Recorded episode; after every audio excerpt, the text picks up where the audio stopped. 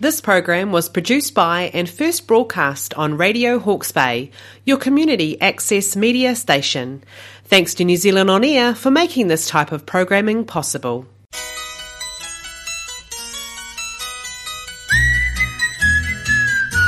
You're listening to Radio Hawke's Bay, 104.7 FM, 1431 AM, streaming across the world, www.radiohawksbay.org.nz. It's my pleasure once again to be in the garden with Hawke's Bay's most glamorous gardener, Megan Williams, and in the studio, in the flesh, so to speak. I love those pearls.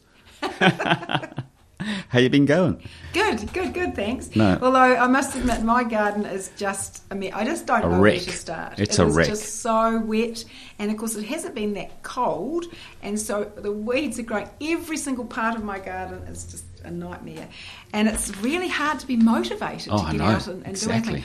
I've got some friends coming up from Te Horo, from down the Wellington area. Um, this weekend, and they're purely simply coming to help me. Yeah. So, because of the tree that fell down um, and the machinery that they had to put on the drive, my drive is just an absolute mess. It's still got the remnants of the tree, plus it's also got corrugated. It's all corrugated Yeah. because of the, the tractor tires. So, they're hopefully the, the, my friend's husband is going to help me there. So that's really really good. But then. There are other branches off the tree, and I noticed a big branch off my magnolia tree.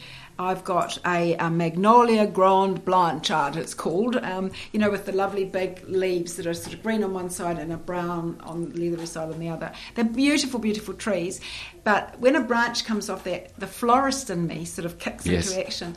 And so those, um, that when I see those leaves, I, so I, I cut them off and put them in and, and make a beautiful big arrangement inside. I mean, I've always got huge arrangements in my house, but that, those leaves I just don't, I wouldn't just throw away, and they're really really good. They um, will last for quite a long time. They will also dry. I've got an arrangement in there that's been there a long time, and the and the magnolia leaves are dried. So, um, and you'll often see them used these days in um, arrangements. You know, if you're going into the into a flower shop and you're buying a bunch already made up, you often see magnolia leaves. So, if you see a branch of magnolia lying on the sort of street, mean, pick it up because they're Yeah. just they're just really lovely. And they say that magnolia leaves are good for, used for weight loss, problems Mm-hmm. with digestion, constipation, inflammation, anxiety, stress, depression, fever, headache, some. stroke, and asthma.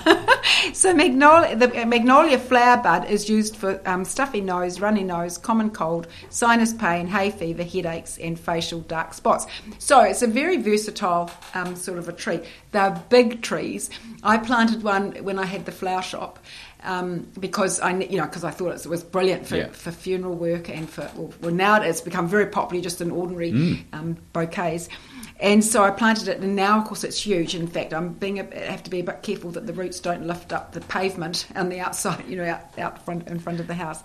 But I just thought I'd mention that because people would just see that and think that they were just rubbish. Well, to me, you know, those those that branch was just absolutely wonderful. So I was snip, snip, snip Yeah. with the, with the um, secateurs. If I could just butt in there, um, one thing that did surprise me, and actually when I saw what happened to your tree, and because my wife and I also go walking around Park Island um, every every weekend, and what amazed me is how shallow the roots are for some humongous trees. Why are they so shallow? I thought to be Yeah, well, it's amazing, isn't it? How you, although the, the tree that fell over was a big willow, Mm. it was a, a, um, of- not not a, a weeping willow, but Mm. one of the willows that goes straight up, and it's it's fallen over, you know, like the roots because of the, the the damp, wet ground. It is just one side is the wind has pushed it Mm. sort of over, and if you go and have a look at the root, um, they are very big. Yes. you know, like the, they were so big that they wouldn't. The, the, the tree felling people wouldn't cut it up because they said it would be um, there'd be stones and that would blunt their um, chainsaw. And but I noticed in having a look sort of underneath the tree, the roots are very very big. So um, but they can't go down that far No. if, the, if the soft ground can um, make the tree. I mean, it was a huge tree. Yeah, it was it was, way yeah. bigger than the house, and it's a two-storied house. So you know, you, but you'd. I wonder. I've got a tree at the back which is a lot bigger. It is massive, Hmm. and I often wonder, you know, how does that Stay stay in the ground? You know, it must have a lot of roots. And it but you're absolutely right because driving the children to school backwards and forwards and going around. Um, Windsor Park, you know, trees that have fallen Yes. right out from the roots as well. You'd wonder how they do stand up. Yeah, and You know, some of them are massive like yours. But yeah. Yeah. Anyway, sorry, I digressed. No, no, no, no, that's fine. Um, now, what I've also still been doing in the garden, obviously, I've been planting um, and things like that, but my raspberries have just been phenomenal this year. I've just had, I've been picking them, you know, cups and cups of them, and I put them in the freezer into ice cream containers. I've got a couple of ice cream containers full, and I use them every morning for Casey's milkshakes. He has a banana, and I usually sneak an egg because he Yeah. doesn't like eggs. I usually sneak an egg for the protein, and uh, and also these raspberries, which are absolutely amazing. So I thought, what I was going out somewhere on Saturday night. What can I bring? I usually bring dessert.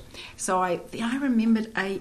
I feel we need a bit of comfort food these Yes. days, especially last Pie. weekend when Saturday was just absolutely pelting down. Yeah. So I thought I'd made some soup.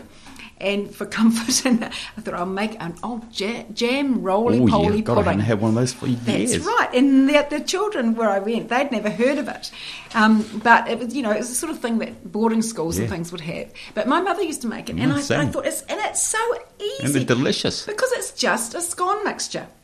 So what I did was I just made it like a scone mixture. I put a couple of cups of flour into uh, the bowl, and I put a couple of teaspoons of baking powder, and then a, uh, about half a teaspoon of salt, and then I cut up about um, two ounces of butter, just chopped it up. Finally, put it in and then put the beater on so as the butter went up like you were making a scone Mm. mixture. And then I put a spoon of raspberry jam in that mixture Yeah. just to sort of Yeah. give the, the mixture a bit of flavour. I'm And then- salivating already. yes, and then, and then I put a couple of dessert spoons of sugar just to sweeten it up. And then, of course, as it's moving, I just pour the milk in until it becomes, you know, a Yeah. solid. So you put the milk in and then you stop it so as it gives time to get the milk through it. And so it was just a mixture that I could easily tip out onto the bench, floured bench, and then I rolled it out. Mm.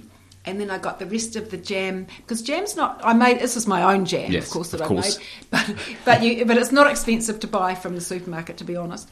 Um, and then I just rolled it out, and then I spread it over, and then I rolled the mixture up, and put it into a well um, greased container, Yeah. like um, casserole dish. And then I um, put a little bit of water in there, and um, I poured the water over it and put it in, into an oven as if I was making like a scone, a hot, hmm. hot oven, and just watch it until it was, would probably take half an hour until it starts to. It usually sort of will split a little Yeah. bit, but you can keep pouring the, the water over it, and of course the water becomes like a syrup. Yes. And it is so. Then I took that out when it was cooked nice, become a nice little sort of crispy over the top, and then you can cover that with icing sugar. Yum. And then with it, I made the berry sauce, and that was just absolutely unbelievable. Uh, You, I put a couple of cups of straw of um, raspberries, and I put in um, about half to three quarters of a cup of sugar. And then I put the juice of a lemon and put it in the microwave and just sort of did it for sort of two minutes, two minutes, two minutes until all the sugar was dissolved. And it's and I, and I put a knob of butter in, like about a teaspoon of butter, and that just thickens it just slightly. Yeah. And that sauce was Divine. Uh, uh, unbelievable over oh, the roly poly pudding. And I also served it with cream. Yum. Good on you, Megan. My pleasure as always. Look after yourself. Talk to the same time, same place next time. Okay, Ken, bye. Don't forget the robin.